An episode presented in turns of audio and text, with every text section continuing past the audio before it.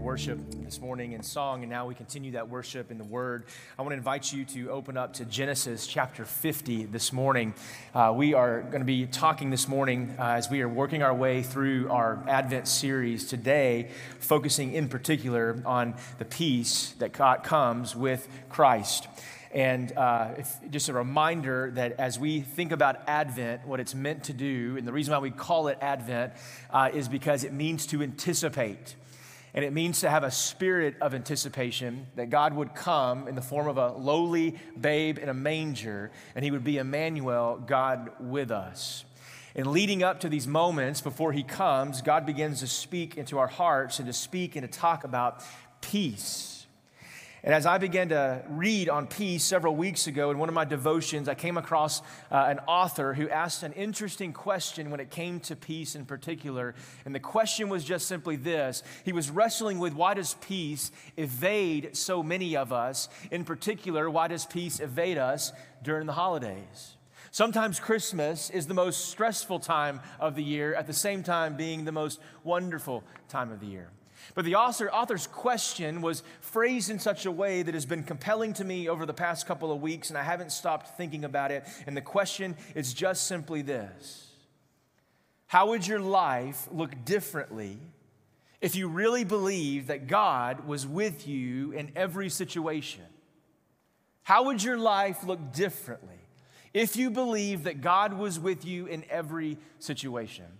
Now, most of the people in this room would agree to the fact or affirm the statement that theologically we believe that God is with us everywhere we go and all that we do. Theologically, we know that to be true, but oftentimes the problem is experientially. When we go through the hard times and the difficult times, or the suffering comes and the physically tough times, or spiritually or emotionally tough times come, sometimes we have trouble convincing ourselves that he is with us. And we forget. Sometimes for long seasons, and we go into places of despair, sometimes just for brief moments, and then, and then we root ourselves back in the truth of God's word. But as I began to think this past week on this idea of what our life looked differently if we really believed that God was with us in every situation, it very quickly took me to a character in the book of Genesis who more is written on this character in the book of Genesis than any other person, the life of Joseph. And what I want to do this morning is I want to start at the end of Joseph's life with a statement that he makes that almost comes across as a throwaway statement. And then we're going to reverse a little bit and do some Old Testament theology and survey. And then we're going to come back around and we're going to land the plane back in Genesis chapter fifty. So would you read with me, beginning in, ver- in chapter fifty, verse fifteen. And here is the word of the Lord for us this morning. When Joseph's brothers saw that their father was dead, it may be that they said, it may be that Joseph will hate us and he'll pay us back for all the evil that we did to him. So they sent a message to Joseph saying this, your father gave this command before he died. Say to Joseph, please forgive the transgression of your brothers and their sin because they did evil to you. And now, please forgive the transgressions of the servants of the God of your father. And then it says, Joseph wept when they spoke to him. His brothers also came and fell down before him and said, behold, we are your servants. But Joseph said to them, do not fear, for I am, am, am I in the place of God. As for you, you what you meant for evil against me, but God meant it for good, to bring it about that many people should be kept alive as they are today. So do not fear, I will provide for you and your little ones. And thus he comforted them, and he spoke kindly to them. What's striking is verse twenty. As for you, you meant evil against me, but God meant it for good. To understand the weight of that statement, you've got to back up to when Joseph, really even before Joseph came into existence. The story of Joseph's life, it starts all the way back in Genesis twelve, where God promises to bless Abraham through the Abrahamic covenant, and he promises to multiply Abraham's descendants. And so Abraham marries Sarah, and they have Isaac. Isaac then marries Rebekah, and Isaac and Rebekah have Esau, and they have Jacob. And Jacob marries Rachel, and eventually in comes Joseph. Now, Joseph was actually the oldest son to Jacob and Rachel. There was one more underneath him, but the problem was, was back in this day, there were multiple marriages oftentimes, and so Joseph had a, a ten other half-brothers that were a part of the family tree. And so it made Joseph one of the youngest of all the siblings. And the Bible says that in about chapter thirty-five, it begins to describe Joseph's relationship with his father. And it says that Joseph's father loved him and took eye to him over all the other brothers. And he had favor with him, meaning that he was the one that at the table would always get the extra helpings. He was the one of the youngest that had to do the least amount of work when it came around uh, to the chores in the house, and, and he was favored by his, by his dad. And so his dad eventually makes him the story that you know. He makes him the, the multicolored coat, which in the Hebrew just literally reads a long coat with long sleeves that's ornate. It wasn't a rainbow jacket or whatever that pop culture tries to make it out to be. It was a long jacket with long sleeves. That was it. And it may have had some bedazzling and some sparkles on it. We don't know, but it looked good.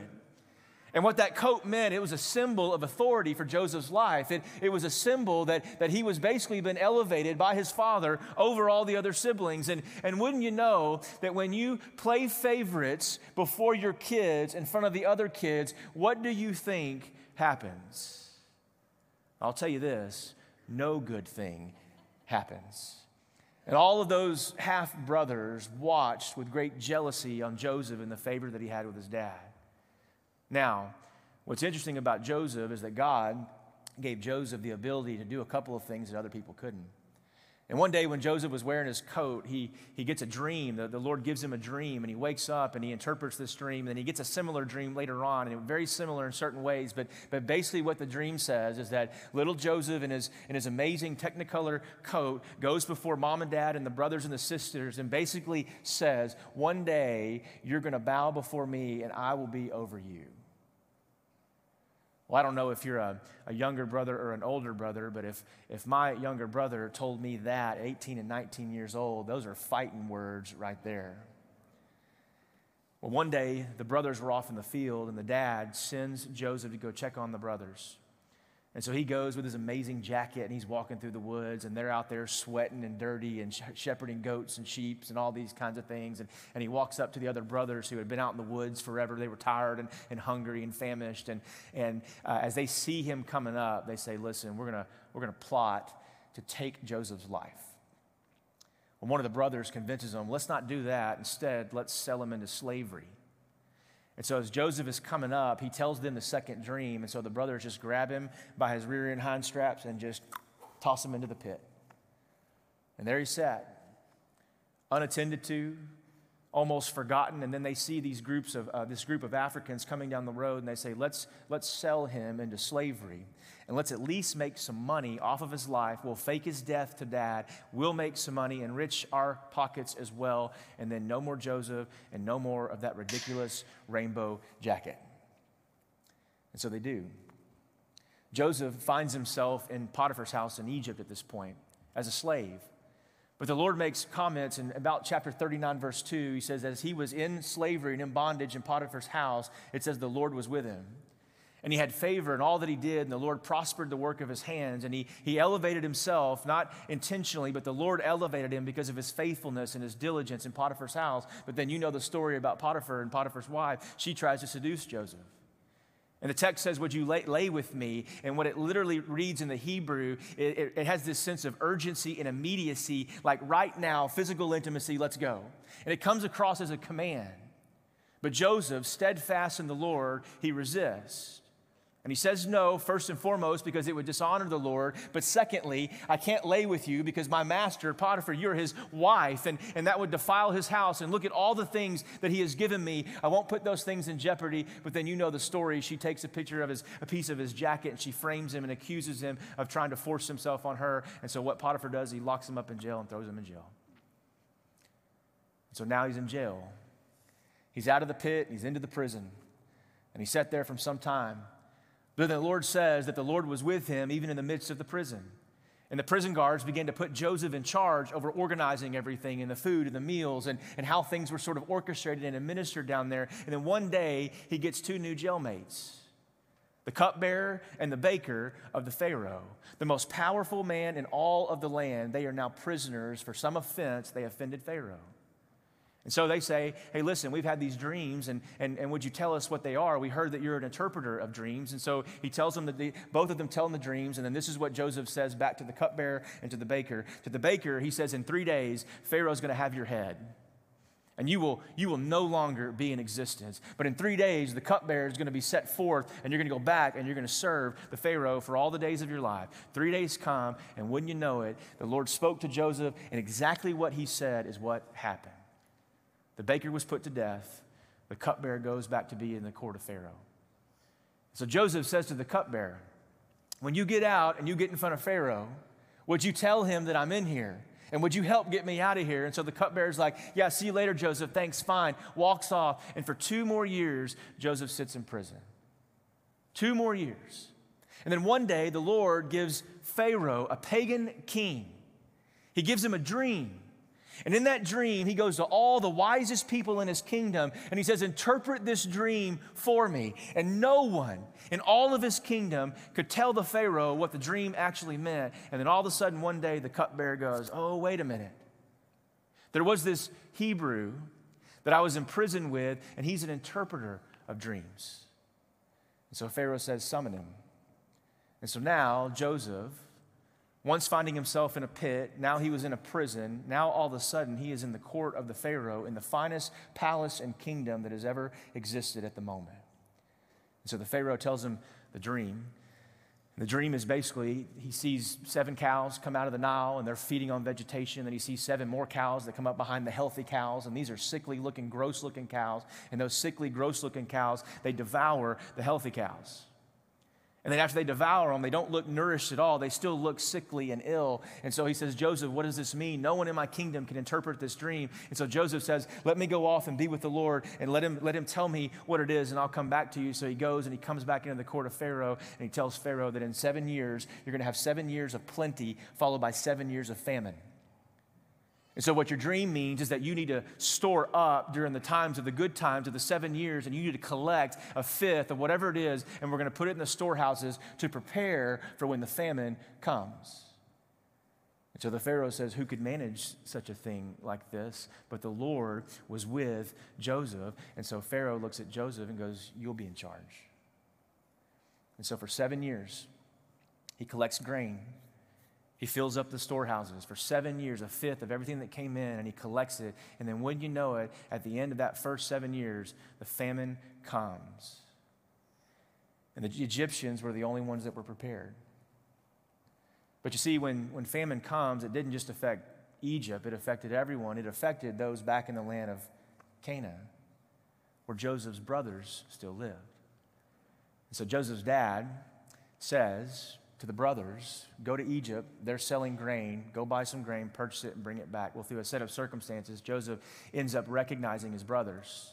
And he sees them there, but he doesn't go and have a confrontation. And he begins to sort of pick at them as the way the narrative goes. And are you spies? What are you doing here? Who are you? And so he's sort of poking them in the eye. He's processing all these emotions in the process of being angry and, and resentful and bitter. And then what do I do? Well, it turns out what Joseph ends up doing on multiple occasions, he, he lets them keep their money and he fills their bags full of grain and he sends them off their way.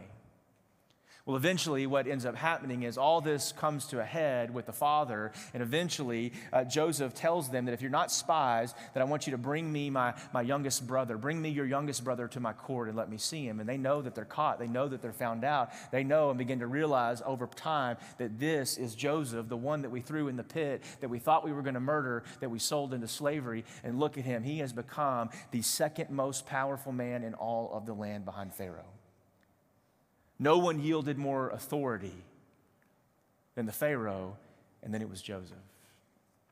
Well, through a bunch of different interplays in the, in the Hebrew and in, in Genesis, eventually the father comes and, and they are reunited in a way, and Joseph takes care of the brothers and the siblings and all the children. But all the while, there's no really posture of repentance. There's no asking for forgiveness. And then comes in Genesis fifty. And with all that in mind, and with all that into consideration, I want us to read it again one more time. And notice a couple of things in the text. When his brothers saw that the father was dead, they said, "It will be that Joseph will hate us and pay us back for the evil that we did to him." There's a couple of things that are problematic about the brothers in this moment. You see, I think the brothers in the story are you and me. I think the brothers in this story have been living in a season and in a period of grace, and we define grace according to the New Testament as just simply unmerited favor. And here's the reality about grace for the believer today, is that the more we begin to understand grace and lean into grace and practice grace, the more overwhelmed that we become in realizing how much it is that we do not, absolutely one hundred percent do not deserve it. It's why it's called grace. It's why it is unmerited in every single way. And the Bible even goes so far as to say you were dead in your sins and your trespasses, unable to come back alive, unable with any ability to be reconciled to God, but for God. And so these brothers don't understand that Joseph has been practicing this unmerited favor, and they don't get it. I think that's true of non-believers. They don't understand the depths of the mercy and the richness of our God and the graciousness of our God. And so it keeps going, and he says they'll pay us back for all these things. And so they sent a message to Joseph. And what was the message? Your father gave this command before he died. Every Hebrew Old Testament scholar that I read this week unequivocally would say and make this statement. Nowhere in Scripture does it exist or is it implied in any which way that Joseph's father actually gave the brothers this command.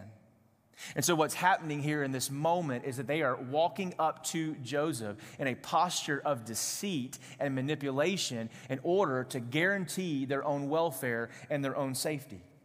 Your father gave us this command before he died. Say to Joseph, "Please forgive us." And they begin to, to use the, the deathbed of a righteous man to emotionally manipulate and to save their own hind skin.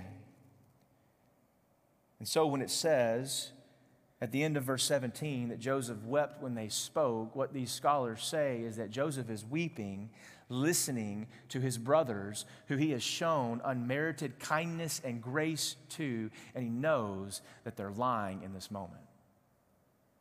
And he sees it.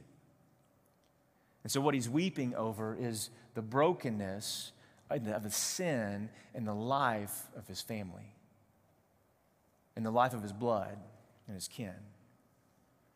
And it says he weeps and he cries because he knows he's caught them in a lie, and he knows that they're being dishonest, and he knows they're not telling the truth. But then he goes on and he says, and his brothers also came down with a great sense of irony, and fell down before him and said, "We are your servants." What happens in that moment is the fulfillment of the first dream that Joseph got when he was seventeen years old. When he goes before his brothers and his family and says, "One day you will bow before me. One day I will be above you and over you in that way." And so in this moment, his brothers come and they fall down before him and they fulfill the word that God gave. And we are now your servants. And Joseph says, "Do not fear, for am I in the place of God?" Asking rhetorically, I'm not God, I can't forgive in that sense, and with a sense of, of rhetoric involved for there. And then hear the weight of these words in verse twenty. "As for you, you meant evil against me, but God meant it for good. What you intended to harm me and to hurt me, God used it for his good." Ultimately, we would say that maybe in the way that God meant it for, for our good and for his glory, but to use our suffering and our affliction, our pain, our momentary uh, affliction, as Paul would write elsewhere in First Corinthians, these are but a moment in time. Nowhere in the Scripture does, does it say that God is morally accountable for sin or morally accountable for the wrong things, but what we reconcile in the midst of Scripture is this idea that in the sinfulness of humanity's hearts, God is going to use your sin and my sin at times to ultimately lead for His good purposes. He's going to make something really bad, and He's going to turn it into something really good. And He's going to use it. He uses our pain and our sorrow and our suffering to bring peace. He, he uses it to come alongside of us in the midst of difficult things. I ask you this question again. If you were to truly believe that God was with you through all your difficulties, how would your life change? How would your outlook change? I think what ends up happening is that we end up becoming more like Joseph and understanding this idea that we don't have to fear that what others and, and people and circumstances and systems and whatever that is meant for evil against me, God is going to mean it and use it for my good. In Joseph's life, he is a reminder that in pursuing the peace of God, don't miss this picture. That God is with us whether we are in the pit. God is with us whether we are in a jail cell or in prison. And God is with us whether we are in the palace or in the slum. He is with us always. But He uses, He uses the pit. He uses the, the prison, if you will, to, to bring that cupbearer into Joseph's life. And then he had to wait two more years in order for the Lord to, to lift him up out of those lowly places. But He used the pit when his brothers threw him in it. He used the prison when he got stuck in it, ultimately to bring him full circle where that cupbearer would remember this idea. Oh yeah, there's this Hebrew that's stuck in prison and I promised to get him out, but he's an interpreter of dreams. Let us bring him before your court. And he does, and he interprets. interprets it, and then look what God does in the midst of it. But I want to say a word of caution to you this morning about Joseph. You see, in this story, we, we are not Joseph. We are the brothers. We are the ones who have enslaved him. We are the ones that have given him up. If you begin to think you're Joseph, then very quickly your line of thinking is going to be that if I'm Joseph, God is going to work all things out in a marvelous way this side of eternity. Well, the problem with that line of thinking, as hopeful as it is, and I don't mean to put you in despair, is that we experience, on the level of, of being human, we experience sorrow and sin, and we see sickness, and people get taken from us unjustly in so many ways. And would you be able to look them square in the eyes and just say, it's all going to be okay, just like Joseph? No, the proper understanding biblically is this, is that though God may not fix it this side of eternity, ultimately, He's going to fix it on the grander scheme of eternity. Because here's what He's promised, that He shall reign forevermore. He will reign forever. And there is coming a day where there will be no more sorrow and sin. There will be no more tears, and there will be no more heartache. There will be no more cancer and COVID and sickness and death. All of those things are going to go away because God has promised to dwell with us and to be with us, unfiltered, uninhibited from the sin that keeps us from walking closely with Him. And I think for the entirety of Joseph's life and his whole story found throughout this book in Genesis, the whole point is to make and show you that in all things, God is fully in control. And so we can rest in that. And we can believe in that truth. But I want to end here on this place, and I want you to notice Joseph's response to his brothers. Now, you think about all the things that got set in motion the day that his brothers sold him into slavery and all that he endured. And watch this beautiful moment in the Scriptures where they come before him and they fall down before him. And he knows that they have just made up the very thing that they have said. But then Joseph says in verse nineteen, listen to these words of grace and humility. Do not fear. Do not fear. As for you, you meant for evil, but God meant for good to bring it about that many people should be kept alive. Verse twenty-one, here it is. So do not fear. I will provide for you and your little ones. And thus he comforted them and he spoke kindly to them. He said, I got you.